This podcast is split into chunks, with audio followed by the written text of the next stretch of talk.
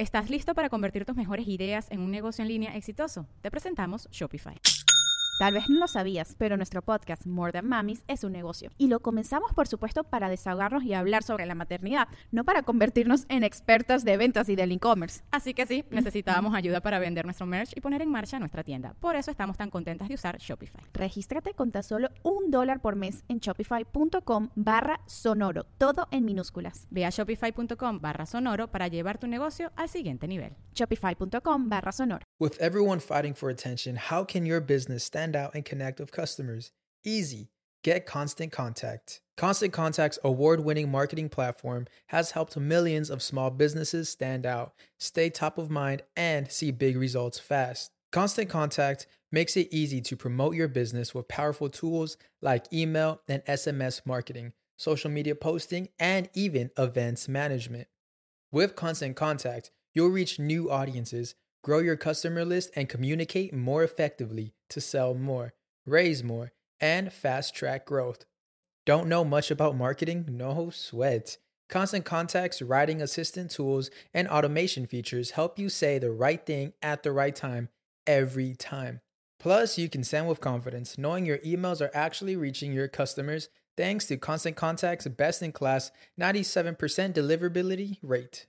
I'm a small business owner, and I believe that this is a great tool for other small business owners.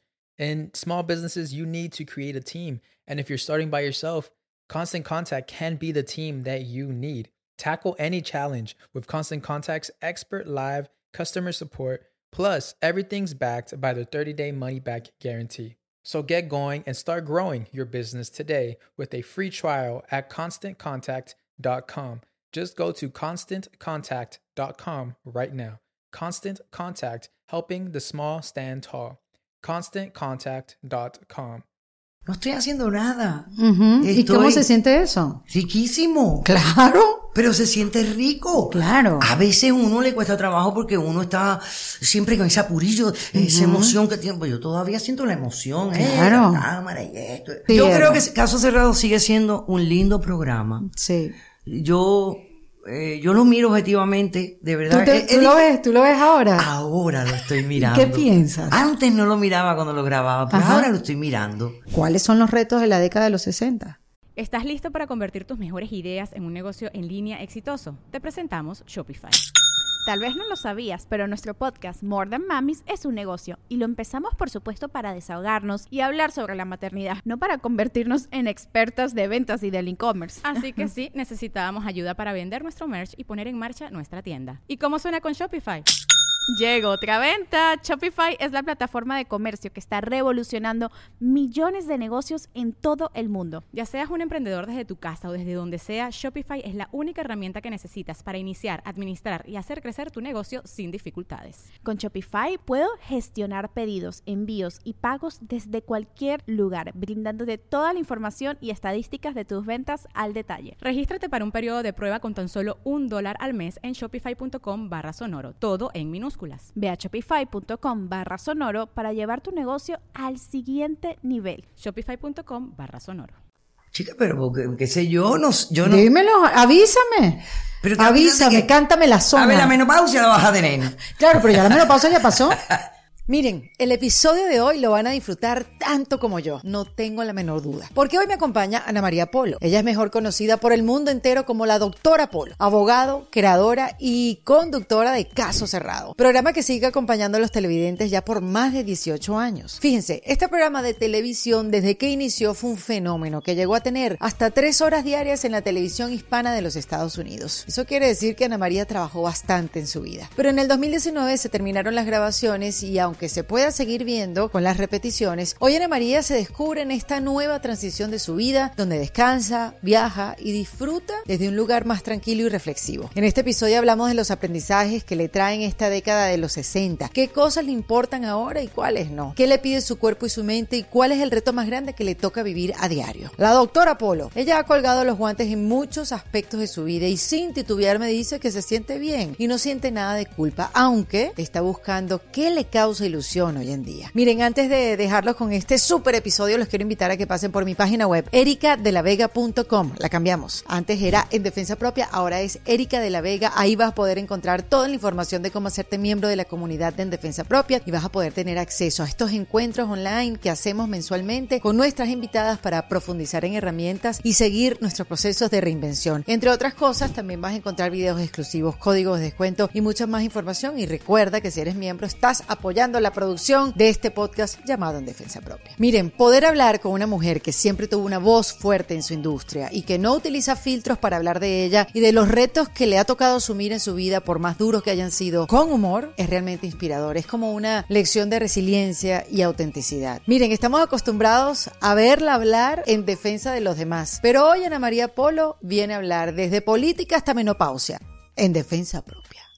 En Defensa Propia es presentado por Opción Yo, la primera comunidad latina de bienestar. Bienvenida a En Defensa Propia, Ana María Polo. En defensa propia. En defensa propia. Un buen término legal. ¿Te parece, verdad? Lo es. Y funciona. Claro, ¿cómo no va a funcionar? Cuando los hechos los apoyan. Exactamente. Funciona. Tú estás en esto de siempre defender el derecho, tú estás muy atenta a esta historia con el derecho y la justicia, todavía. Mira, cuando uno nace con una pasión, uno la lleva siempre, uno la cultiva a través de la abogacía y después en Caso Cerrado como árbitro, etcétera. Pero eso es algo que lleva uno, ¿no? Yo imagino que los médicos llevan eso adentro también, su don, ¿no? Su talento, su vocación, su pasión. Bueno, sí, yo miro el mundo a través de esos lentes. Ana, ¿qué se tiene que tener para ser un buen árbitro? Un buen árbitro. Hay que tener un buen instinto. Uh-huh. Y cuando hablamos de un árbitro, hablamos de un juez, ¿no? Claro, sí. Y hablamos de todos, porque todos juzgamos todo el tiempo. Es que mal me cae que la gente dice, no me juzgues. No te voy a juzgar, pero... te juzgan. Me cae mal. Claro. Porque yo creo que todos juzgamos. Sí. Es la manera de medir las cosas. Uh-huh. Este vaso es del mismo tamaño que este, pero uh-huh. es de otro tamaño diferente a este. Estamos juzgando el tamaño del vaso uh-huh. y lo hacemos en todo en la vida. Uh-huh. ¿Sí o no? Totalmente. Es así. Por eso, entonces, para ser parcial, digamos, para ser un sin duda buen árbitro, objetivo, mantener una mente amplia, escuchar ambas partes, porque la ley no es nada más las reglitas que escribimos, sino las circunstancias, por qué se cometieron los actos, cómo, qué sentía, qué pasaba. Mantener una mente amplia, objetiva y escuchar. ¿Y qué de tu vida, Ana María Polo? ¿Qué hay de tu vida? ¿Qué onda? ¿Qué onda? Está pasando? ¿Qué está pasando? Bueno, a ver, me retiré en el 19. Terminó mi contrato con Telemundo. ¿En defensa propia o te empujaron a que eso sucediera? Yo creo que sí, que hubo un empujoncito. Yo estaba ya media ya... Uh-huh.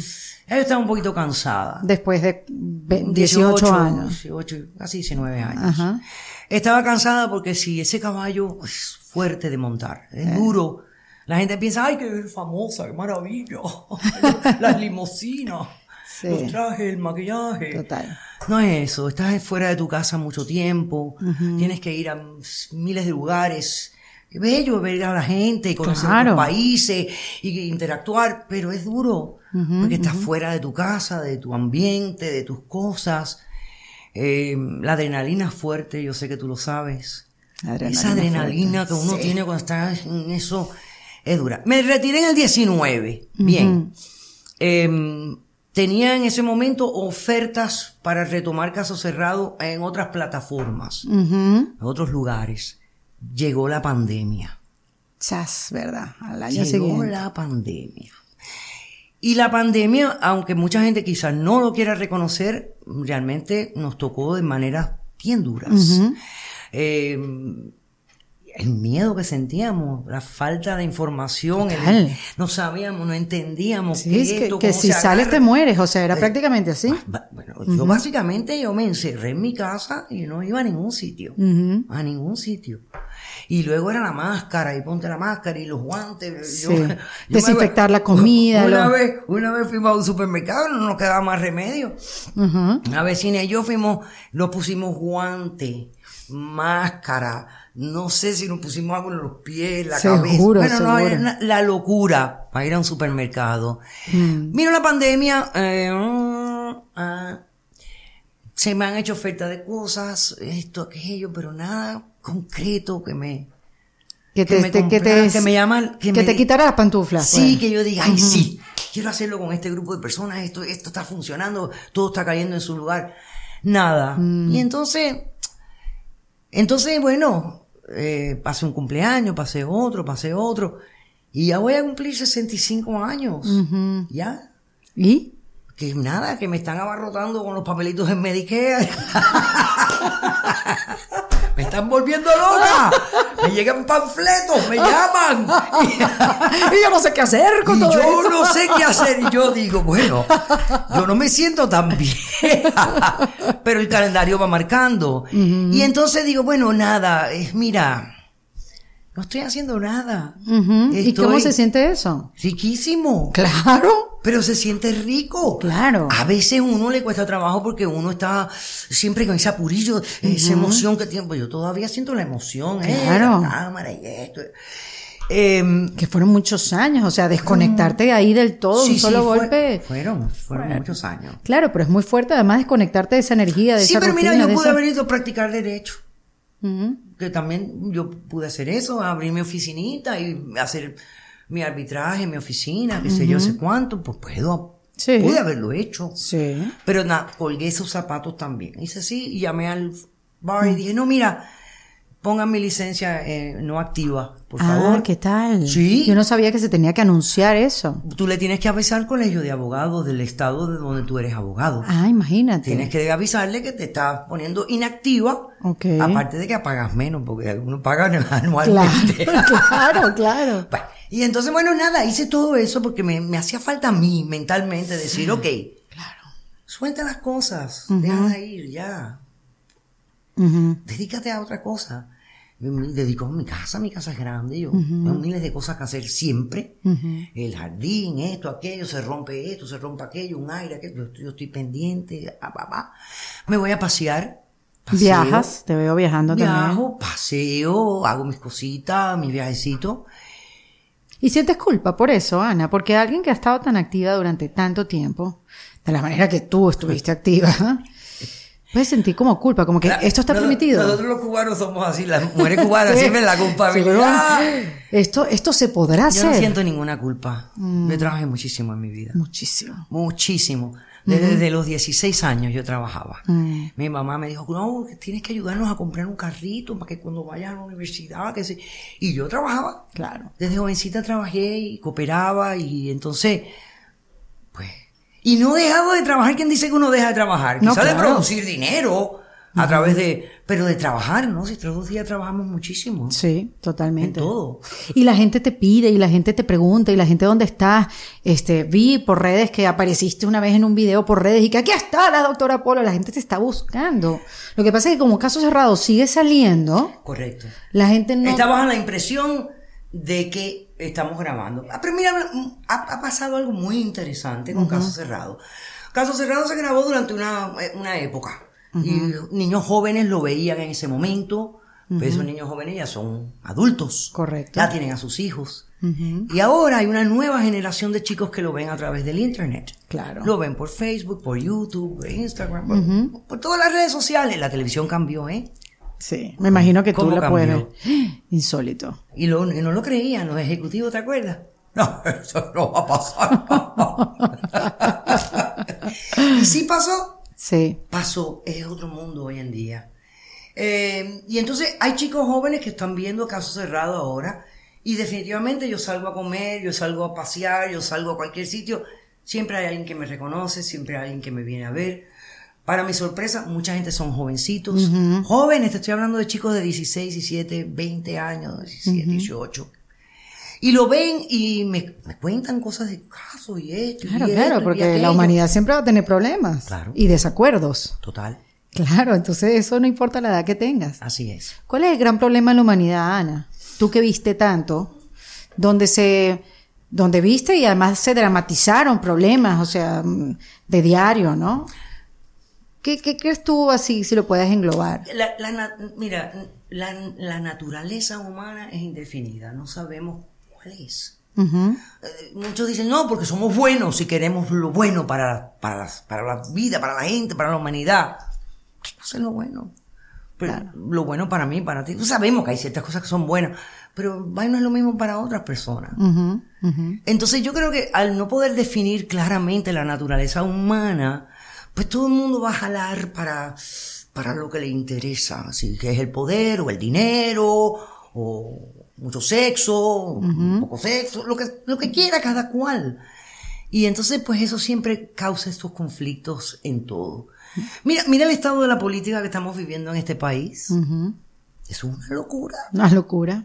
Bueno. Una total, absoluta locura. Sobre todo, uno lo mira con otros ojos, viniendo de los países que venimos también. Sí, pero fíjate ahí, entre nosotros mismos, uh-huh. Mira qué falta de percepción tenemos. Sí. Porque hay gente de entre nosotros, los que venimos de países comunistas, totalitaristas, uh-huh. Donde la libertad del ser humano no existe. No existe. Uh-huh. Y estamos apoyando a gente acá que están haciendo lo mismo. Qué locura. Porque esto de los libros en las escuelas, a mí me vuelve loca estas cosas. Sí, te lo digo sí. Con toda la sinceridad. Sí, sí, eso todo el ban que se ha hecho en la Florida. Tal libro no puede ser leído, tal libro no se puede leer un niño de tercer grado. A estas alturas del partido. Pero un niño de tercer grado no va a leer ciertas cosas porque en su casa si lo educan bien no lo va a hacer. Claro, claro. Entonces, ¿por qué prohibir cosas? Mm. Eso es de países totalitaristas, sí. Autoritarios, negativos. Sí. Y estamos viviendo eso acá. A mí me parece tan arcaico y tan atrasado. Y peligroso. Oh. Uh-huh. Ni hablemos de peligroso, súper sí. Peligroso. Sí. Pero yo me pregunto qué tiene la gente en la cabeza. Qué raro, ¿no? Qué raro que podría pasar. O sea, primero eso es lo que dices tú, la naturaleza humana. Y esto de ponernos de acuerdo. ¿Qué es realmente lo bueno para todos? Sí. No nos hemos puesto de acuerdo en eso. No, definitivamente que no. Sí. Pero sabemos que las cosas... Nosotros hemos tenido bellas épocas en Estados Unidos. Uh-huh. Aquí se han vivido tiempos muy bonitos. Prósperos. Prósperos, sí. Bonitos, con buenas intenciones, con buenos programas para toda la humanidad. Uh-huh. A los ricos, los pobres, los medianos, todos. Sí. Pero ahora mismo estamos viviendo unos momentos bien... Sí, graves. Complicado. Y te involucras, lo sigues, Ana, o prefieres, mira, ya que yo estoy aquí, yo vivo mi vida, yo vivo mi burbuja y... Erika, mira, yo soy una persona que me encanta informarme. Sí. Y aunque no esté activa en nada, de cosas de trabajo, whatever, siempre yo sigo todo lo que está pasando. No solamente claro. En Estados Unidos, en el mundo entero. Todas partes. Yo consumo noticias, me gusta, uh-huh. Busco fuentes que me imagino que yo trato de que sean buenas. Confiables, claro. Objetivas, que reporten, no que estén buscando ratings. Uh-huh. No entiendo eso de rating en las noticias. Bueno. No, yo no entiendo. Pero ven acá. Pero pasa. Ah, no, si tú vienes de ahí. Pasa. ¿Tú vienes de ahí? Bueno. No, pero mi programa no era de noticias. No, pero bueno, vienes de un mundo de rating y eras la única persona que tenía 3 programas al aire. 3 horas al aire, sí. 3 horas al aire. Sí, eso es impensable hoy en día, cualquiera que venga a hacerlo. Yo grababa mucho, 300 y pico episodios anuales. ¡Qué barbaridad! Más viajar a las ciudades para la feria de la familia, la feria de la salud, la feria del burro. Pero bonita televisión, o sea... Linda. Digo, sí, yo creo que Caso Cerrado sigue siendo un lindo programa. Sí. Yo lo miro objetivamente, de verdad. ¿Tú lo ves ahora? Ahora lo estoy mirando. ¿Qué piensas? Antes no lo miraba cuando lo grababa, pero ahora lo estoy mirando. ¿Qué sientes? Y mira, yo soy el televidente perfecto, yo lloro... Pero lloro pues con mis palabras. Con algo que ya sabía. Yo misma me veo. Uno de esos momentos emocionantes hablando con los niñitos. Y así la lagrimita me cae. Y digo, pero qué idiota tú eres, tú hiciste eso. Pero no me acuerdo exactamente porque hacía tanto que la mente... Claro. Y entonces lo veo suavemente. Y Y digo, este es un programa bueno, tiene buenas cosas, enseña como los seres humanos tienen conflictos, como tratamos de buscar que el conflicto, limar la aspereza por donde entonces se puede pegar la pieza. Uh-huh. Y habían casos donde decían, aquí no hay solución, señores, busquen el divorcio, hagan lo que tienen que hacer, pues sepárense. Sí. Porque esto fue horrible. Y ese seguimiento de esas decisiones se llevaba. ¿Sabías que eso se llevaban a cabo? ¿Iban de verdad a notariar esa decisión? Ni idea, ¿no? Mira, Erika. Yo te necesito ahora en ese programa por un problemita que tengo, pero que lamentablemente... Eso no hablamos aparte. No te pongas a hacer programitas acá. No, eso es un problema de verdad. Yo te puedo dar un café bueno. Sí, yo sé, pero bueno. Mira, Erika. A ver. Caso Cerrado es un programa de televisión para entretener, educar. ¡Qué lindo! Si educamos un poco... ¡Qué maravilla! Claro. Cuando un programa puede hacer... Porque si es un programa de educación nada más, aburridísimo. La gente así, mira, bostezando. Eso lo sabes tú, lo sé yo. Y todo el mundo lo sabe. Uh-huh. Esos programas eran recreados. Habían personas que eran los verdaderos. Sí. Y venían los verdaderos y pasaban cosas. Uh-huh. Y había un contrato de arbitraje que se firmaba. Uh-huh. Y yo me encontré gente en corte.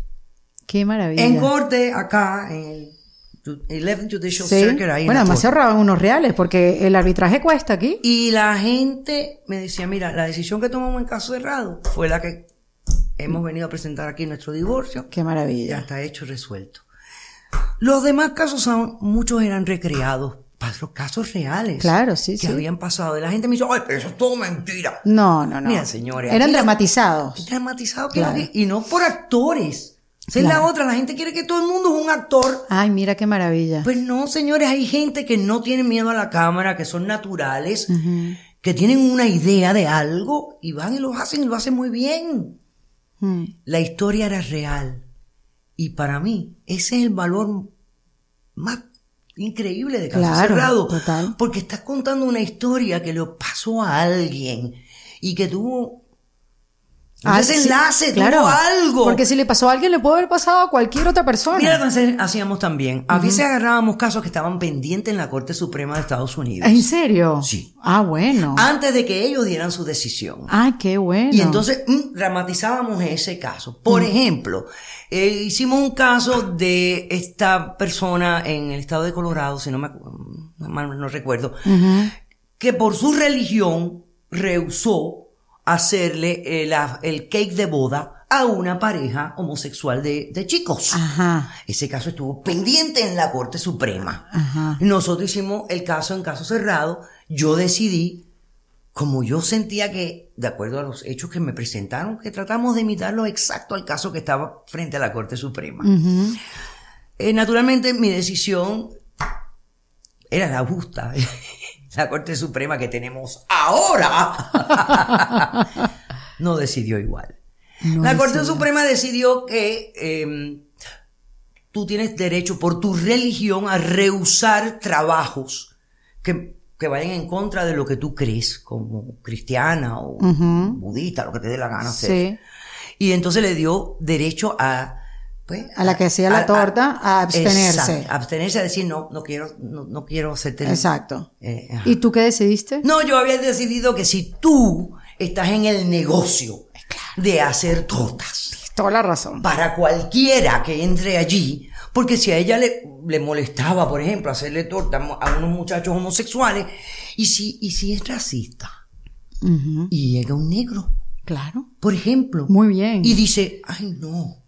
Es que no, porque yo religiosamente no puedo. Sí, hermana, tienes que hacer otra cosa entonces en la vida. Otra cosa. Sí, totalmente. Haz otra cosa. Una vez que la ley ya se pasó, en el 2015, la igualdad de matrimonios gays, entonces vamos a respetarla. Claro. Todos respetémosla y, bueno, pues, no sé, ya habría más justicia. Sí. Ana, ¿y cuál es la visión ahora que tienes de tu vida? O sea, ¿qué estás viendo en esta década de los 60? Que no estamos viendo la que estamos todavía en los 40 o que nos estamos enfilando a los 50. ¿Qué reflexiones hay en ti en este tiempo que has tenido para reflexionar? Porque si bien estuviste 20 años candela, ahora quizás hay más tiempo como para desmenuzar el pollo, digamos, ¿no? Uh-huh. No creo que el mundo ha cambiado tanto, para decirte la verdad. Ok. Tenemos un poco de tecnología, qué sé yo, que complica un poco las cosas. Oye, la inteligencia artificial. Lo de la inteligencia artificial. Está rudo. Ah, yo tengo un amigo que se llama Sergio, como yo gozo. Porque él dice que él quiere que le pongan el chip de la inteligencia artificial. Ya, claro. Para poder entender todo de la computadora. Porque él cambia el celular a cada rato, pues se me llenó. Ya no sé qué voy a hacer porque es una porquería. Y se compra otro. Serio, pero ¿por qué botaste el celular? Bueno, el mundo no ha cambiado tanto. El ser humano sigue siendo el ser humano. Como lo hemos visto por siempre. Hay nada más que leer un poquito y uno se da cuenta que más o menos todo es igual. Sí siento que la gente es un poco fría hoy en día. Hay una frialdad en la comunicación, en la manera de interactuar. La gente prefiere mandarse textos. Yo prefiero hablar. Claro. Yo siempre digo, yo prefiero hablar. Sí. Cuando ya me escriben una preguntita un poco larga, si no es de sí o no, perfecto, no tengo dedo. Sí, no, dedito, esto, carita. Pero si me están preguntando un poquito más y tengo que escribir un poquito más largo, digo, caramba, sí. Pero si el celular lo hicimos para hablar. Sí. ¿Por qué? Entonces... Eso, la gente no se da cuenta, pero eso va cambiando tu forma de ser, tu forma de abrirte con otros, no sé, de conectar. Entonces veo esa desconexión. Al igual que vas a un restaurante y ves una familia sentada y todos... Y todo el mundo, sí, eso es así. Papá, mamá, sí. Niñito y hasta el perro, yo creo que hasta le ponen el iPad para que se entretenga. Sí, para que ni ladre. Entonces, eso yo pienso que nos está como... aguando, estamos aguaditos. Estamos dejando de conectar. Estamos dejando. Aunque estemos conectados. Ajá. ¿No? La contradicción absurda. Totalmente. Eso no hace sentido, pero así es. Sí. Y entonces, bueno, pues veo eso. Y veo también esto que, perdóname que te vuelva a hablar de la política, pero es que para mí es importantísima la política. Claro. Pero entonces veo estos personajes en países como nosotros, que supuestamente somos la razón, la democracia, la guía, pues el ejemplo. Entonces veo a estos locos, Dios, de candidatos que para mí son locos, porque es obvio, tú los ves en televisión y tú dices, ese no está bien. Es demasiado extremo, es demasiado. No hay mitad. Y entonces digo, y tienen todo este apoyo de toda esta gente incondicional. Y yo digo, espera, ¿qué está pasando con la gente? Esta gente no ve lo que veo yo. Sí. O estoy viendo yo otra cosa y la loca soy yo. Entonces me empiezo a cuestionar. Me dura 2 segundos nada más. Claro. Al final digo, no, está mal. Y todo tiene que ver mucho con la publicidad, la falta de honestidad en la política. La política se tiene que convertir en... Esto es una solución, señores, a vivir todos juntos en un espacio. Exacto. Esa debería ser la evolución. Y progresar. Exacto. Esa es la política. Sí. ¿Cómo me vas a ponerte a hablar de 20 estupideces que no tienen nada que ver? No, a mí me encantaría ver... La vacuna, no se ponga la vacuna, que si la vacuna es mala, que si la vacuna... Sí.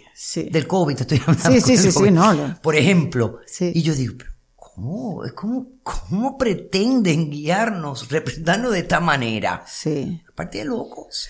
Sí, es realmente escalofriante. Hago una pausa en esta conversación porque quiero hablarte de algo muy importante que yo misma he comprobado, que es el poder transformador de la terapia psicológica. Saben que la vida nos puede lanzar curvas inesperadas y darnos giros que jamás imaginamos. Y en esos momentos es cuando más necesitamos un apoyo fuerte para encontrar claridad, pues, en medio de la confusión. He leído últimamente que parejas famosas se separan y esos son los famosos, me pregunto yo. Imagínate qué está pasando detrás de cámara, nosotros que estamos de este lado. Y si eres de esas parejas que ha decidido separarse y comienzan pues ese camino, sé que puede ser realmente abrumador. Y aquí está la verdad, buscar ayuda profesional es un acto de valentía y muy sabio, porque es como tener un guía en medio de un camino desconocido, alguien que puede iluminar esas áreas oscuras de nuestras emociones, porque las terapias psicológicas, para aquellos que nunca han hecho terapia, son como esas conversaciones honestas que necesitas tener contigo mismo, pero esta vez lo vas a hacer con un experto que ha dedicado su vida pues a comprender la mente humana. Son como un faro que te guía en medio de la tormenta, permitiéndote explorar explorar tus sentimientos y encontrar soluciones. Sé que puede sonar aterrador, pero créeme que dar ese primer paso hacia la terapia es un acto de amor propio. Es como regalarte un espacio seguro donde puedes liberar tus pensamientos sin que estés preocupado por el juicio. Seguro me vas a decir, bueno, no, mira, Erika, pero es que yo no tengo psicólogo. Bueno, yo te quiero recomendar a los amigos de Opción Yo, donde puedes hacer terapia en línea y puedes estar en tu casa, en tu oficina, donde sea, y hacer estas terapias online. Así que si te encuentras en medio de una separación o una crisis personal o simplemente necesitas claridad en tu vida, pues te invito a considerar la terapia psicológica. Esto es un apoyo que todos necesitamos y yo sé que puede hacer una diferencia monumental en tu vida. Si estás preparado para comenzar ese camino, te voy a dejar el link en la descripción de este episodio para que vayas directo al WhatsApp de los amigos de Opción Yo y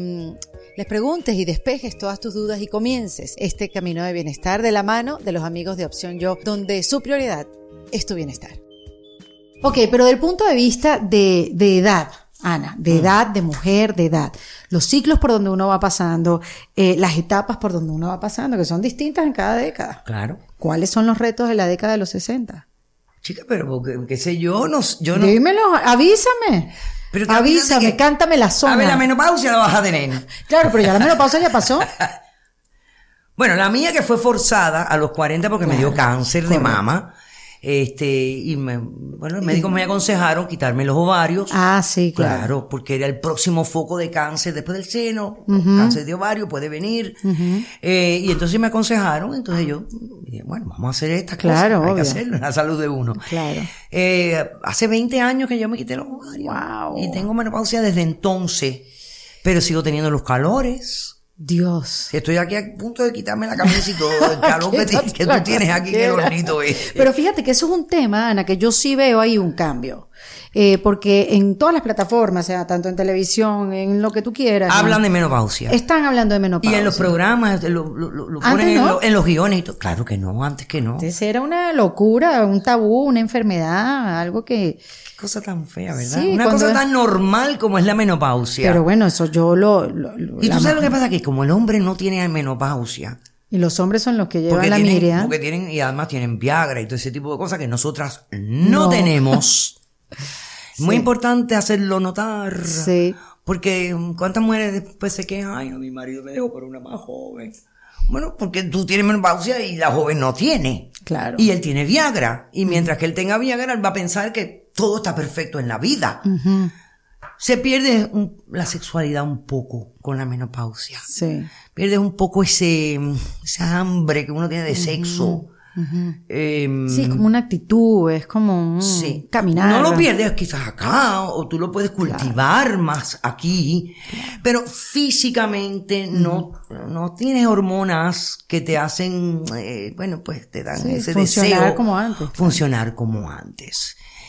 Junto con eso, pues ya la mente también cambia. Uno piensa diferente, ve las cosas diferente. Yo ahora soy mucho más lenta que antes. Ah, mira. Mucho más lenta. Camino más lento. Bajo las escaleras con mucho cuidado. Porque te digo la verdad, me da miedo caerme. Claro. Y fracturarme un brazo, un tobillo. Y son meses de recuperación. Exactamente, uno no se recupera igual de rápido que cuando estabas más joven.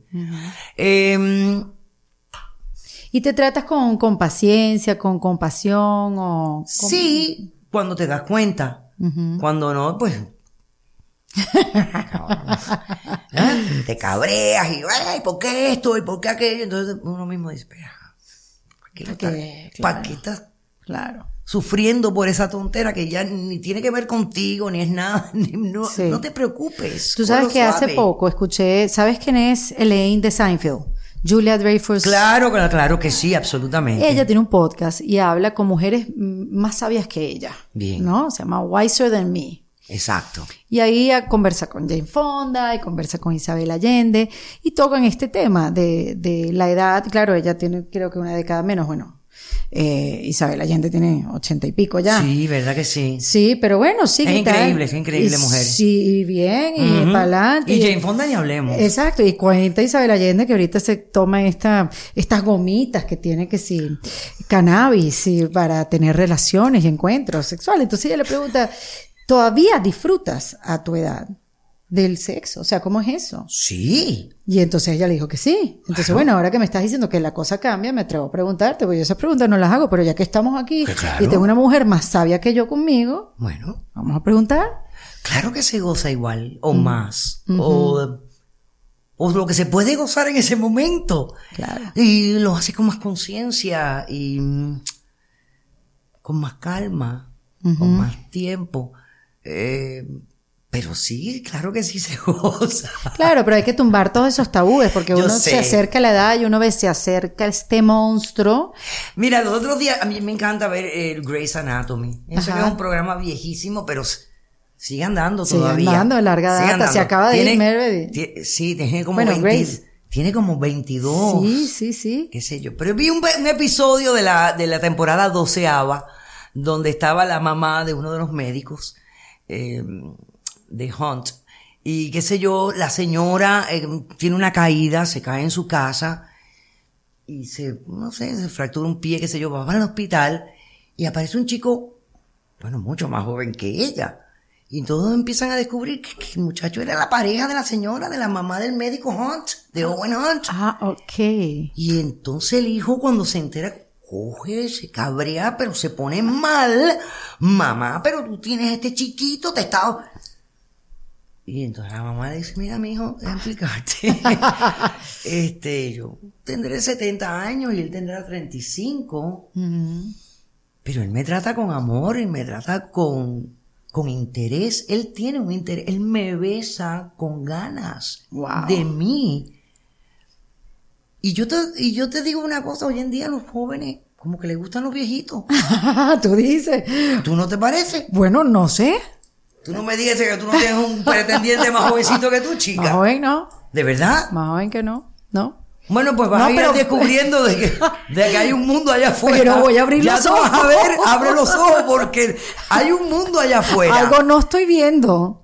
Eso es cosa de la juventud que yo he visto hoy en día. Ellos tienen un poquito más, una mente más abierta con los mayores. Sí. Se interesan más, de una manera más... No sé, quizás el internet, en las redes sociales. Yo no sé, tienen más conciencia, no sé, tienen otro estilo de vida. No sé, pero yo he notado que hay jóvenes que tienen más conexión con los mayores. Se goza igual, chica, a cualquier edad. A cualquier edad. Claro que sí. Está perfecto. Sí, de la verdad. Mira, y hablando de edades, esto de las redes sociales, porque sí te veo en las redes sociales, hay como un comeback. Pero a través de esta era digital. ¿Cómo lo ves? ¿Cómo lo sientes? ¿Cómo te llevas tú con las redes sociales? Chica, mira, yo te voy a decir algo. Las redes sociales, yo siempre presté atención. Pues yo dije, uy, esto va a ser una revolución. La televisión va a desaparecer. Estos canales que graban, los canales de televisión, eso va a desaparecer. Todo van a ser apps, aplicaciones. Sí. Es más, todo lo que miramos casi siempre en televisión hoy en día son aplicaciones. Debería haber una app solamente de Caso Cerrado. Con esa librería que hay. Bueno. Todo se puede en esta vida. Yo siempre reservé de usar mis programas en mis redes sociales. Ay, ¿qué tal? Eso era importante, ¿verdad? Bueno, pero eso es ser una persona con una fortaleza de futurista. Un poquito de visión. Sí. Era un poquito de visión, la gente hablaba de ese tema y lo desestimaban los ejecutivos. Sí, sí. Lo desestimaban como, esto claro, va a ser, los clientes no va están a ser pasajero, eso. Va a ser diferente. Hoy en día es un negocio, ¿ok? No sé si te has dado cuenta cuántas conferencias están dando hoy en día por monetización en las redes sociales. Sí, muchísimo. Porque no es solamente para personas que tienen un talento, o son actores, o actrices, o son cómicos, o son serios, lo que sea. Vamos a decir que tú tienes un negocio de bañar perros. Tú eres dog groomer. Sí. Y entonces a ti te da por hacer videitos de tal perrito y lo bañé así, qué sé yo. Y entonces tú lo pones y la gente te empieza a seguir porque le gustó. O maquillaje, o lo que sea. Sí, lo que sea. Lo que sea. Sí. Esa persona está creando unos seguidores y seguidores y seguidores. Y cuando tú tienes cierta cantidad de seguidores, tú monetizas. Claro. Y se gana mucha plata. Sí, sí, sí. Increíble. La gente que está ganando un platal que totalmente. Yo digo, Dios mío, yo no lo puedo creer. Sí. Miles de millones de dólares en las redes sociales. ¿Y cómo entonces funciona lo de caso cerrado? Y perdóneme porque estoy aquí tratando de entender. Si tú tienes los derechos de casos cerrados, entonces, y lo están viendo por internet, entonces a mí me pagan. Ah, entonces te están pagando bien. pero ¿tú sabes quién me paga? Facebook, claro, TikTok. Maravilla. Instagram. Maravilloso. ¿Y no te parece wow? Me parece genial. Una locura. Porque eso fue algo que creé yo. Yo no sabía. O sea, no es una cosa que yo... O sea, caso cerrado es tu emprendimiento. A mí me montaron en casos... No. Eso lo creé yo. Yo soy la dueña de la patente, del trademark. Claro. De sala de parejas. No, señora, de caso cerrado. Ah, sala de parejas quedó atrás. Sala de parejas no era mío. Sala de parejas era de una compañía que se llama Más Promo Film. Claro. Era una compañía argentina. Ya. Que estaban aquí, hicieron unos cuantos otros programas. Agrandaditos, números rojos. Eran programas que ellos estaban haciendo en esa época. Sí. Entonces quisieron hacer sala de parejas, buscaron abogados. Yo nunca fui a ningún casting, pero alguien me vio en un sitio que yo ese día canté, me dio por cantar y canté y le dijeron a la productora, esta mujer es abogada y canta y todo, puede servir en el programa. Wow, claro. Y me buscaron y hice el casting.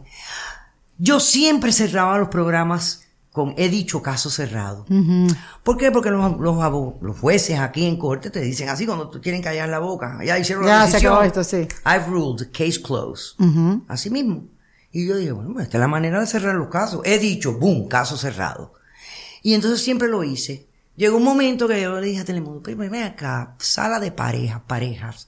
Claro. Ya estamos haciendo pareja de perrito, pareja de cuadro, pero ya no teníamos que más parejas y no inventar.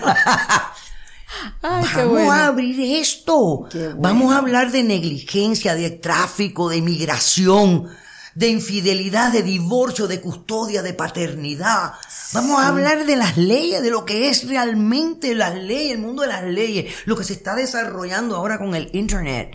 ¿Sabes cuántas? Hoy en día, en un divorcio, tu página de Facebook es bien importante. Totalmente. Y de TikTok y de Instagram lo y de que todo. Sea. Eso es evidencia. Archivo en tu contra. Evidencia. O a favor. Sí. Entonces, vamos a hacer eso. Y vamos a ponerle al programa caso cerrado. Porque la gente ya me veía en la calle y me decía, mira, caso cerrado está ahí, oye, caso cerrado. Lo importante es escuchar, ¿no? Claro. ¿Qué está pasando en la calle? Y eso fue como vino esa transición. O sea, caso cerrado, Ana María Polo, fue tu emprendimiento. Sí, fue. Sin saberlo. Un poquito. Otra cosa rica que me pasó a mí, Erika. Mira, otra cosa linda que me pasó y yo pienso que fue bonito. Yo empecé tarde en esta carrera de la televisión. Te quería preguntar eso. Yo tenía 42 años. Increíble. 41, 42 años cuando yo comencé. Yo llevaba 18 años practicando derecho ya. ¿Qué tal? Y trabajando en oficinas de abogados desde que tenía 17, 18 años. ¿Qué tal? Yo empecé llevándote el café, contestando el teléfono, de ahí fui secretaria, de paralegal, legal assistant, y varios abogados me dijeron, chica, tú das para abogado. Porque es que siempre el entretenimiento a ti, la parte artística siempre estaba ahí presente. Siempre estuvo ahí, eso fue lo que yo quería desde niña. Imagínate. Pero mis padres, cubanos.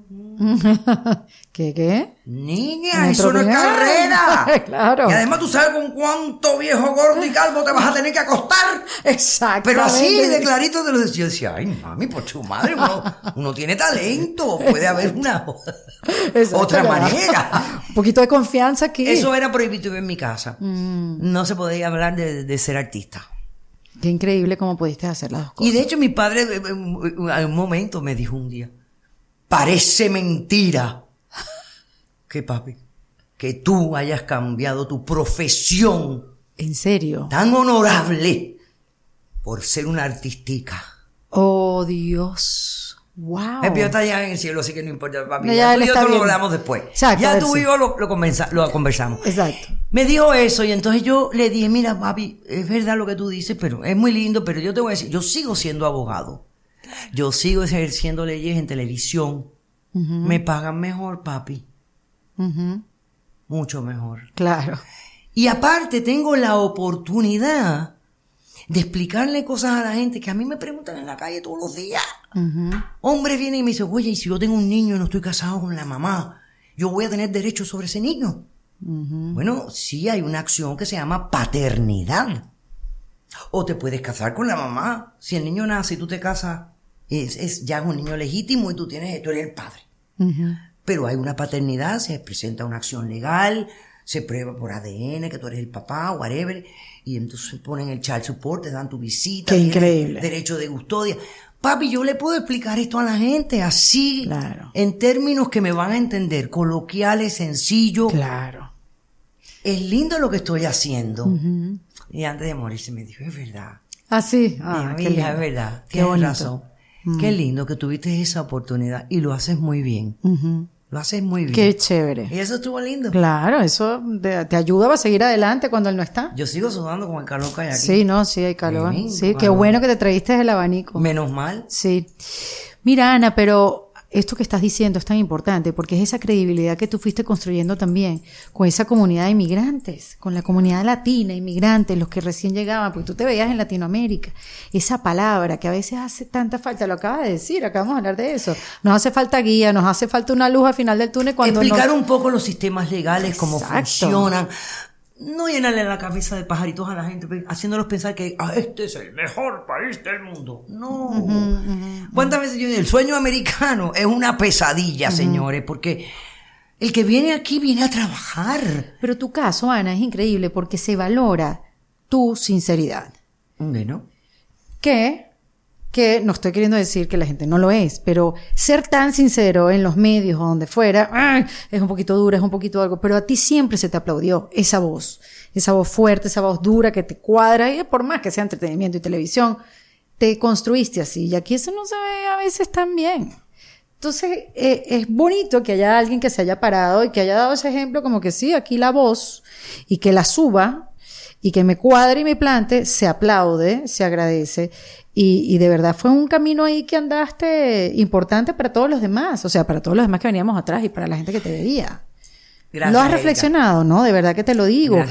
Mira, yo te voy a decir algo. Uh-huh. Este trabajo de la televisión, que tantos ansían y tantos quieren emprender, es un trabajo de mucha conexión. De conexión. La conexión que hablábamos, uh-huh, humana. Sí, sí. Y de amiguitos, y de padrinitos, y te conoce, y yo te conozco, y te voy a traer, y te voy a... Yo lo veo en las series americanas muchísimo, veo los mismos actores que salen en una y otra serie. Yo, tú tienes decodificado. Está apañadito, está bien cuidadito, sí, la quieren, aquella... Mm. Yo no tuve padrino jamás. Uh-huh. En mi carrera de televisión, jamás tuve un padrino, ni una conexión, ni nada. Cuando yo salí al aire, Sala de Parejas salió, y a las semanas salieron 2 shows de cortes más. Uh-huh. Claro, sí, sí, porque era así. La Corte de Familia y La Corte del Pueblo. Y los tenían a los tres, nos tenían ese bloquecito, ellos pensaban, vamos a hacer court shows, vamos a hacer court show, el bloque de court show. Mm. Y al ratico estábamos los tres, al ratico a ellos les dan media hora cada uno y a mí me dejan con mi hora. Mm. Uh-huh. Y al ratico pasaron unos meses, ¡pum!, ellos se fueron del aire y quedé yo solita. Mm. Yo solita quedé. Y yo dije, esto está fuerte, fuerte porque me toca a mí ahora, uh-huh, estoy sola. Aquí. Eso fue en Sala de Pareja. Uh-huh. En el 2003 me dio cáncer. Dios santo. Ok, yo empecé en el 2001. En el 2003 me dio cáncer. Ya venía la transición, ya yo le tenía propuesta la idea del mundo, uh-huh, de Caso Cerrado. Que yo creo que es mejor idea, mejor show, más abierto. Uh-huh. Hubo una evolución linda. Ahí fue cuando empecé a escribir el tema musical de Caso Cerrado. Tú no sabes cuánta gente me lo canta a mí. No vale, eso es un himno nacional. Me lo cantan, ellos a mí lo ponen, me mandan un videito. Caso Cerrado. Increíble. Y entonces, se dio todo aquello, se desarrolló. Y yo dije, esto no es un show de corte, realmente no es un show de corte. Uh-huh. Esto es una resolución de conflicto donde hablamos de todo, porque nosotros hablamos, claro, allí de todo. Claro, total. De todo tipo de conflictos, de la humanidad, de problemas íntimos, de problemas... Uh-huh. Y se dio ese fenómeno. Y es lindo hasta el día de hoy. Pero sin ser complaciente, Ana. Yo me siento feliz. Yo digo, dejé una cosa bonita allá atrás. Claro. Dejé algo lindo ahí. Pero bien, con la voz alta y fuerte. Sí. Eso es lo... Y sin padrino. Y sin padrino, exactamente. Y eso es muy hermoso. Es muy hermoso porque tiene mucho valor. Sí. Sobre todo para todos. Para que esos que aprendemos por el ejemplo, más que por el bla, bla, bla. Totalmente. ¿No escribiste más? ¿Más canciones? Ay, yo tengo un montón de canciones. No te creo. Y en esta era que está... Yo tengo un montón de canciones. Pero, mira, los otros días leí que Katy Perry había vendido su biblioteca de canciones por $8.2 billones. ¿Qué? Y yo digo, y el cajón de cassette ese que tengo yo en el cuarto. Pero no estás animada a grabarlos, a sacarlos. No tengo ganas. No tienes ganas. ¿De qué tienes ganas, Ana? De seguir viviendo tranquila como estoy viviendo. De ilusionarme con un viaje. Voy a ir a descubrir esto. Voy a ir a conocer aquello. Voy a ir a tal museo a ver tal cuadro en persona. Ya me cansé de verlo en el PBS, en televisión. Voy a verlo en persona. ¿Y qué viajes tienes? ¿A dónde quieres ir? ¿Qué tienes planeado? A cualquier sitio y a todos lados. A mí me gusta repetir. Hay gente que no le gusta repetir. A mí me gusta repetir. Claro. Cuando a mí algún lugar me gusta, repito. Claro. Y repito, mira, este año fui a Madrid, estuve un mes en Madrid. Qué rico. Y voy a ser madrileña por un mes. Escogí una época malísima porque el verano, qué calor hace. ¿Y se va todo el mundo? ¿Se va todo el mundo? Bueno, había miles de gente, había montones de gente. Y mira, me quedé fría. Tú sabes que yo iba a Madrid antes, nadie me conocía. Ese era un lugar riquísimo porque yo, podía andar así despeluzada. Como me gusta a mí en jeans. ¿En serio? Yo soy una despeluzada. No, la despeluzada te lo creo. Pero en serio, en Madrid no te reconocían. Por años no me reconocían. Oh, wow. Yo iba. Esta vez cuando fui, hasta el perro me conocía. Hasta los perritos en la calle me reconocían. Claro. Lo ponen ahí también en televisión. Hay un canal allí que lo pone como 6 horas diarias. No te digo que está para una... Y entonces, bueno, pues nada, los españoles, pues tía, pero usted sí que es... Bueno, usted tiene los ovarios bien puestos. No hablemos de ovarios que no hay, pero bueno, no importa. Sí. Pero sí, me conocían muchísimo. Muchísimo. ¿Y el concepto de éxito ha cambiado de forma, de definición? El éxito que tú veías antes, cuando estabas activa, qué sé yo, y el éxito ahora, ¿qué significado tiene? No. Ahora mismo es un éxito todos los días levantarme. Sí. Te lo juro. Sí, no totalmente. Te lo digo. Sí. Porque para morirse nada más hay que estar vivo. Sí. Yo estoy en buena salud, tengo buena energía, hago todo lo que tengo que hacer, más algunas veces. Pero es un milagro estar vivo. Totalmente. Y yo te lo juro, yo me levanto todos los días y yo le doy gracias a Dios y me tomo una copa de champán. Nice. Directo. Pero fondo blanco. ¿Fondo blanco o directo a brindar? No, directo a brindar. Qué por maravilla. La vida, por el sol que salió, por la lluvia si está lloviendo. ¿Pero siempre fuiste así? ¿O es ahora los últimos tiempos? No, chica, yo siempre he sido una persona de fe. Yo tengo mi fe siempre. ¿Y cuál es la lección que te ha llevado más tiempo a aprender? Yo no sé, de verdad. ¿Qué lección? ¿De qué? No sé, de vida... A tocar violín, mira, el violín es muy complicado. Las lecciones de violín. Es difícil, una notica, guau. Pero no hay algo de ti que luches todos los días, algo así que... Es algo yo que lucho por mantener la ilusión. Ay, mira. Porque noto que mi idea de la ilusión ha ido perdiendo su brillo. Las cosas que antes me daban una gran ilusión, cualquier tontería, ahora ya no las veo tan... Entonces sí, me cuesta trabajo y entonces hago un esfuerzo por buscar y leer cosas y ver cosas para ver qué me causa ilusión. ¿Y últimamente qué has conseguido? Bueno, que me gustaría hacer una película con Ana de Armas. Fíjate, eso es una ilusión. O sea, Brad Pitt, que estuviera en el medio, porque siempre yo he sido una de Brad. Sí, Brad lo puede Brad todo. Brad Pitt. Sí, qué bello. Thelma Luis y Brad. Ana de Arma, yo y Brad Pitt. Está bien, pero creo que eso fuera un éxito. Total. Bueno, Brad Pitt no estuvo haciendo una película con Bad Bunny. Sí, ellos hicieron una película, así como no hicieron una película. Bullet Train, sí, Bullet Train, exactamente, exactamente. Mira, complétame esta frase, porque esta frase la hice el otro día como una de mis mejores amigas y fue bonito. A ver. Esta frase dice: eres más valiente de lo que parece, eres más fuerte de lo que crees, eres más inteligente de lo que imaginas y eres más que. ¿Qué otra cosa te dirías? Voy otra vez. Fuerte, valiente. Eres más valiente de lo que parece, más fuerte de lo que crees y más inteligente de lo que imaginas. ¿Y qué más? Y eres... Yo te digo la verdad, hablándole a una mujer, y eres bella. En todo momento. Cuando te levantas, cuando te acuestas, cuando cocinas, cuando te arreglas. Ay, me encanta eso. Eres bella. Porque la gente tiene el concepto este de la belleza, y la belleza es tantas cosas. Es así. Y siempre estamos lidiando con la belleza. Es así. Y eres bella, tal y como eres. Me encanta. ¿Qué más? Dame unos tips para reinventarse. ¿Cuáles pueden ser los...? Porque nos estamos como reinventando todo el tiempo, ¿no? Y digamos como transitando o transicionando, si esa palabra existe. Sí. Pasamos por transiciones de vida. Es verdad. Entonces, para pasar de una etapa a otra en esta transición, ¿qué se necesita para transitar mejor? Mira, yo pienso que uno tiene que estar informado de nuestros alrededores, del mundo en que vivimos, las cosas que nos afectan. La gente dice, ay, yo no veo noticias, a mí eso no me da. Pues yo creo que sí que tenemos que ver noticias, porque eso nos da un tono de lo que está pasando, de lo que estamos viviendo. Hay que estar informado. Sí. Hay que dejarse llevar un poco también. Si tú estás luchando contra algo y no da, y no camina, y no funciona, suéltalo, haz otra cosa, busca otra situación, hay miles de cosas que uno, sí. No te ensimismes, porque a veces uno se ensimisma y lo que te hace es reventarte por dentro. Sí. Suéltalo un poco, duerme bien, toma agua, diviértete, te vas a morir igual. Así que mejor que te mueras hidratada. Que te mueras feliz. Sí, totalmente. Feliz.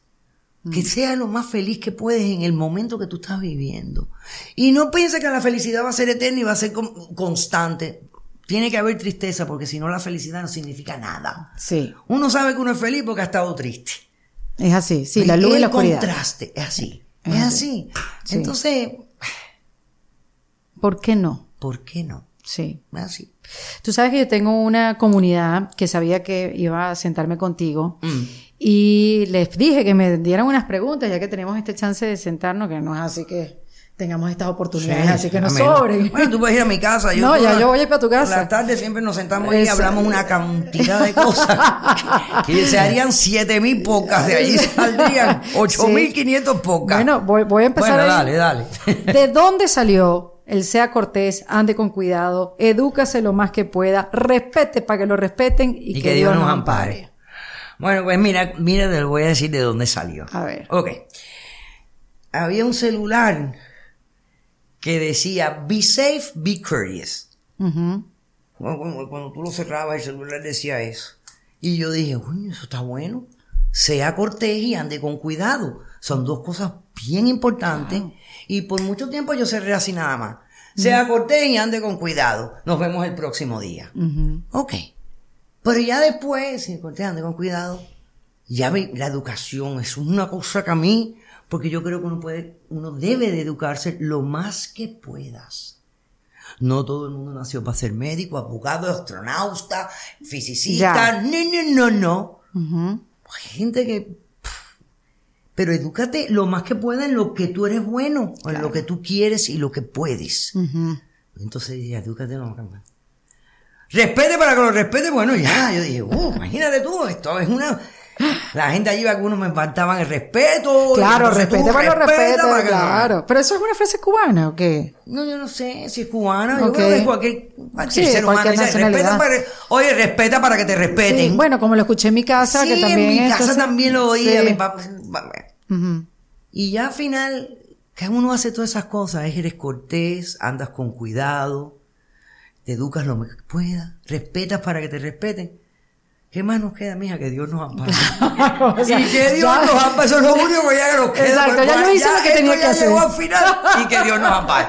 Y así fue como nació todo eso. Sí, totalmente, así. Así fue. O sea, que lo fuiste sumando con el tiempo. Con el tiempo. Mm. Pero bueno, bastante temprano porque... O sea, que hubiéramos durado 10 más de Caso Cerrado y imagínate 3 frases más. ¿Quién sabe? Yo no sé. Quizás hubiera cerrado todo eso y hubiera dicho cualquier otra barbaridad. No sé. Uno nunca sabe. Otra pregunta que es bien interesante saber tu opinión. ¿Qué opinión tienes de esta cultura de la cancelación? ¿Cómo la ves?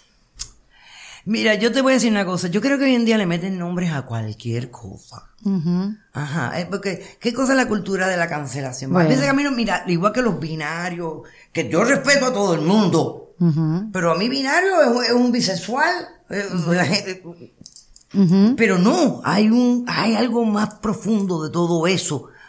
Cancelación. ¿Qué es eso de la cancelación? ¿Que te cancelan qué? ¿Qué es lo que cancelan ellos? Sí, bueno. Que no te, tu no carrera. No te dan tu no lugar. Te escuchan más, no compran tus tickets. No te compran. No ven más tu show. Pero eso no, la gente no lo ha hecho siempre. Sí, sí, pero no poniéndose de acuerdo de la manera tan sanguinaria como a veces se ponen de acuerdo. Pero un momento, y los que se ponen de acuerdo porque les da la gana ponerse de acuerdo, tienen el derecho de ponerse de acuerdo. Sí, es así. O esto es como un plan, como un boicot. Esto es como un boicot organizado con malicia atrás. Uh-huh. Eso es lo que es, el cáncer. No sé. Yo tampoco. No sé. Yo tampoco. Pero yo lo que lo veo... Eso, yo leo, yo lo busco, yo digo... Sí. Pero esto siempre ha pasado. Pero vamos a dilucidar. A ver, doctora Polo. Vamos a dilucidar. ¿Qué es esto? ¿Qué es esta la cancelación? La cancelación creo yo que es que te condenan por una cosa que hiciste. O sea, tú puedes tener una carrera de 20 años. Ajá. Y dijiste algo incorrecto. Se Ajá. te fue de las manos, no lo pensaste bien, no estaba... Hay un ejemplo, ¿me puedes dar un ejemplo de alguien específico? Bueno, sí. Kevin Hart, por ejemplo. No, pero Matt Lauer cometió un crimen. ¿Quién? No. Ah, no. No, Matt Lauer cometió un crimen. Sí, no. Kevin Hart, que es un comediante. Yo sé quién es Kevin Hart. Claro, un comediante okay. que hace muchos años uh-huh. tiró un chiste de la comunidad gay. Uh-huh. Y él venía a hacer el Oscar. Uh-huh. Finalmente le dan esta oportunidad porque si hay alguien que le ha echado pichón es Kevin Hart. Claro lo hemos sí. visto, ¿no? Claro, claro que sí. Y entonces él tuvo que rechazar la oferta porque sale este chiste que dijo hace tanto tiempo y se vino a disculpar, porque bueno, también estamos claros que la comedia hace 20 años era muy distinta a la de ahora, o la conciencia de la gente estaba puesta en otro lugar. Entonces tuve que decir que no, porque la gente lo condenó por ese comentario. Eso puede ser un ejemplo. Pero él tuvo que decir que no, porque le dio la gana, porque si yo soy él, digo, I'm sorry. Yo hice un chiste, como se han hecho 20 chistes. Aquí se han hecho chistes de la comunidad gay, de la comunidad uh-huh. negra, de los chinos, de los asiáticos, de todo el mundo se han hecho chistes. Uh-huh. Se ha lidiado y la vida pasa y cambia. Mira, Santana hace poco, en un concierto de él, metió un comentario contra los transexuales y después se acusó. Ay, se me fue el tren, dijo él. Lo siento mucho, esto me pasó. Pero claro, pero yo no pienso así de verdad. Claro. Yo quiero a todos los seres humanos. Y errar es de humanos, obvio. Entonces, Kevin Hart dijo que no porque le dio la gana. Sí. Porque él pudo haber dicho, yo voy a hacer esto, los Oscars me dieron la oportunidad, yo me la he ganado uh-huh. y voy a hacerla. Tú me estás diciendo que la gente hoy en día se dejan llevar por esta presión. Puede ser, que es social, muy dura, muy fuerte, es una presión digital. No, pero si tú eres una persona que te sientes seguro de quien tú eres y haces lo que tú has hecho y has trabajado durísimo para ganarte las oportunidades, uh-huh. no digas que no. Está bien, buen punto de vista, claro. Eso. Buen punto de vista, sí. Ay, ¿por qué? ¿Por qué tenemos que estar siempre tan atentos a lo que los demás dicen de uno? Sí. ¿Quién te paga la renta, tía? Yo me la pago, lo mía. Totalmente. Entonces, ¿qué bobera es esa? Sí, sí, sí, sí. Es dependiendo cómo uno la maneje. Que no debe ser fácil. No debe ser fácil esa callapa, como le decimos nosotros, digital. Yo me imagino que no debe ser fácil. Mira sí. lo que le pasó a Will. Bueno, a Will Smith se le fue. Sí, pero a sí ese pobrecito se le fue la musa completa. Sí. Pero mira, él mismo se ha recogido. Hace muy bien. Sí. Hace muy bien en recogerse el solito. Tuvo un mal momento. Sí. Lo que hizo estuvo muy mal. Yo pensaba que estaba todo montado cuando lo vi al principio. Pero no es amazing que el mundo entero esté viendo esa imagen a la misma vez. Que ya hay tan pocos shows en vivo. Ay, no. Y que vivamos todo eso como comunidad mundial. Sí, como, sí. ¡Oh, esto está pasando, ¿verdad? Sí, estuvo muy humano. Yo lo encontré muy humano. De paso, muy humano. Sí. Muy interesante. Sí, sí. Mira, esta otra pregunta. El secreto para enganchar con la comunidad y así permanecer tanto tiempo en la televisión, ¿cuál crees tú que fue? Si es que le gustaba mi programa, yo no sé. Le gustaba mi programa. Yo, porque mira, yo no hacía porque yo lo hacía como yo lo hacía, porque yo pensaba que esa es la manera de hacerlo. Uh-huh. Y lo que yo decía ahí era de verdad, salía de mi alma, claro, y de mi corazón, de verdad, uh-huh, y de mi cabeza y de mi experiencia como abogada y mi entrenamiento y todo. No sé el éxito cuál fue, conectar, no sé. Muy bien. Yo conecto con la gente. Pero está bien, porque si estás conectada contigo mismo y estás siendo fiel a lo que estás sintiendo, eso tiene una repercusión en el público. Me imagino que fue esa la razón. Sí. Yo eso lo veo como una explicación.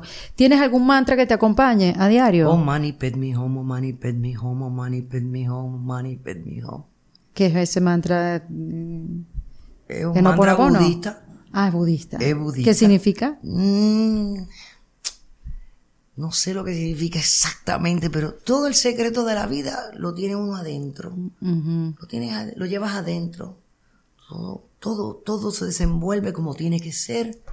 Mm. Tú sigues tus pasos y... La cosa es descubrirlo, ¿no? Descubrir esa gran verdad. Que no se nos olvide. Esa gran verdad, que todo está adentro, pero se te va olvidando. ¿Cuál es el miedo más grande del ser humano? Morirse. Uh-huh. ¿Tú no lo crees? Sí. Yo lo creo. Sí. Es el más grande. Yo creo que todos los seres humanos tienen ese problema. Todo lo hacen en base a que se van a morir. Uh-huh. Y se les va a acabar el vacilón que ellos consideran que es la vida. Uh-huh. Y entonces, uno tiene que de alguna manera soltar. Y eso, bueno, la vejez ayuda con eso cantidad. Uh-huh. La vejez ayuda cantidad. Con eso, porque te vas dando cuenta que pues, todo es lo mismo. Uh-huh. Repetido. Y entonces llega ese momento donde dices, ay, suelta, que soltar es tan bueno. Sí. Cuando tú sueltas todo y te das cuenta que para vivirlo te hace falta tan poquito. Increíble. Te liberas. Sí. Te liberas muchísimo. Sí, vas más liviana. Sí, más livianita. Estás más liviana, Ana. Hay gente que dice que estoy más densa. No, estás más densa. ¿Y tú cómo te sientes? Chica, yo no sé, yo estoy en transición, estoy en la transición. Me encanta estar en transición. De verdad, estoy en transición, ¿sí? Empezando a ver qué viene próximo. Uh-huh. Yo fui una gente siempre muy enfocada. Yo sabía todo lo que yo quería. Uh-huh. Yo quiero esto, quiero esto, y quiero triunfar aquí, quiero esto, y quiero hacer mi carrera de abogado, y esto, y quiero tener un carro bonito y una casa bonita. Ahora lo tengo todo eso. Ahora estoy pensando, ¿qué quiero? ¿Qué es lo próximo? ¿Qué quiero? Aparte de dormir bien, claro, comer levantarte bien, todas las mañanas. Exacto, levantarme viajar, todas las mañanas, pasear. Uh-huh. Estar tranquila. Me gusta. Uh-huh. Me gusta. Voy una de estas tardes para tu casa. Suénale, nosotros jugamos dominó siempre, hacemos unos buenos partidos. ¿Pero dominó cubano o dominó tradicional? No, un momentico. ¿Qué cosa es el tradicional? ¿El doble seis? El doble seis. Nosotros jugamos doble nueve. Ah, el cubano. Es muy porque ya tú sabes las fichas que tienen los demás. Jugamos billar también. Okay. ¿Sabes jugar billar? Sí, jugar billar. Aprendí. Ah, bueno, pues prepárate. Nosotros hacemos unos torneos y tenemos una pizarrita donde somebody's the queen of the day. Me encanta, ya me autoinvité. Ok, dale. Gracias por venir, Ana, de verdad. Mi gusto, Erika. De verdad, gracias por tu tiempo. Me da mucho gusto verte y que estés bien y que tu podcast sea todo un éxito. Ahí vamos. Y que la gente lo goce. Sí. De estas conversaciones humanas y reales, sí, que conecten. Como tú lo sabes hacer. Sí. Sea cortés, ande con cuidado, edúquese lo más que pueda. Respete para que lo respeten. Y que Dios nos ampare. Exactamente. Hasta el próximo. Ana María Polo, En Defensa Propia. En Defensa Propia fue presentado por Opción Yo, la primera comunidad latina de bienestar. En Defensa Propia es producido por Valentina Carmona, con el apoyo de Andrea Wallis y editado por Vanessa Ferrebus y Jesús Acosta, con música original de Para Rayos Estudios. Yo soy Erika de la Vega y recuerda que esto lo hacemos en Defensa Propia.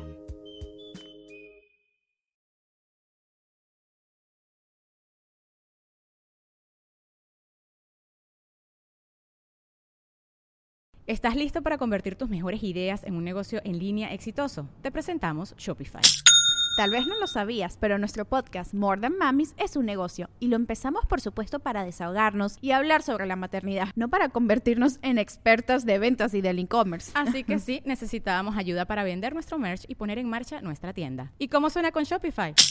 Llegó otra venta. Shopify es la plataforma de comercio que está revolucionando millones de negocios en todo el mundo. Ya seas un emprendedor desde tu casa o desde donde sea, Shopify es la única herramienta que necesitas para iniciar, administrar y hacer crecer tu negocio sin dificultades. Con Shopify puedo gestionar pedidos, envíos y pagos desde cualquier lugar, brindándote toda la información y estadísticas de tus ventas al detalle. Regístrate para un periodo de prueba con tan solo $1 al mes en shopify.com/sonoro. Todo en minúsculas.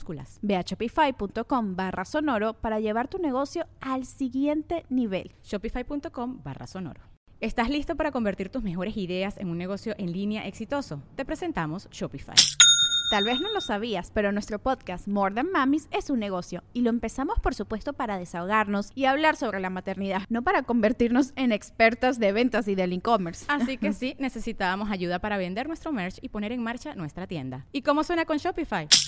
Llegó otra venta. Shopify es la plataforma de comercio que está revolucionando millones de negocios en todo el mundo. Ya seas un emprendedor desde tu casa o desde donde sea, Shopify es la única herramienta que necesitas para iniciar, administrar y hacer crecer tu negocio sin dificultades. Con Shopify puedo gestionar pedidos, envíos y pagos desde cualquier lugar, brindándote toda la información y estadísticas de tus ventas al detalle. Regístrate para un periodo de prueba con tan solo $1 al mes en shopify.com/sonoro. Todo en minúsculas.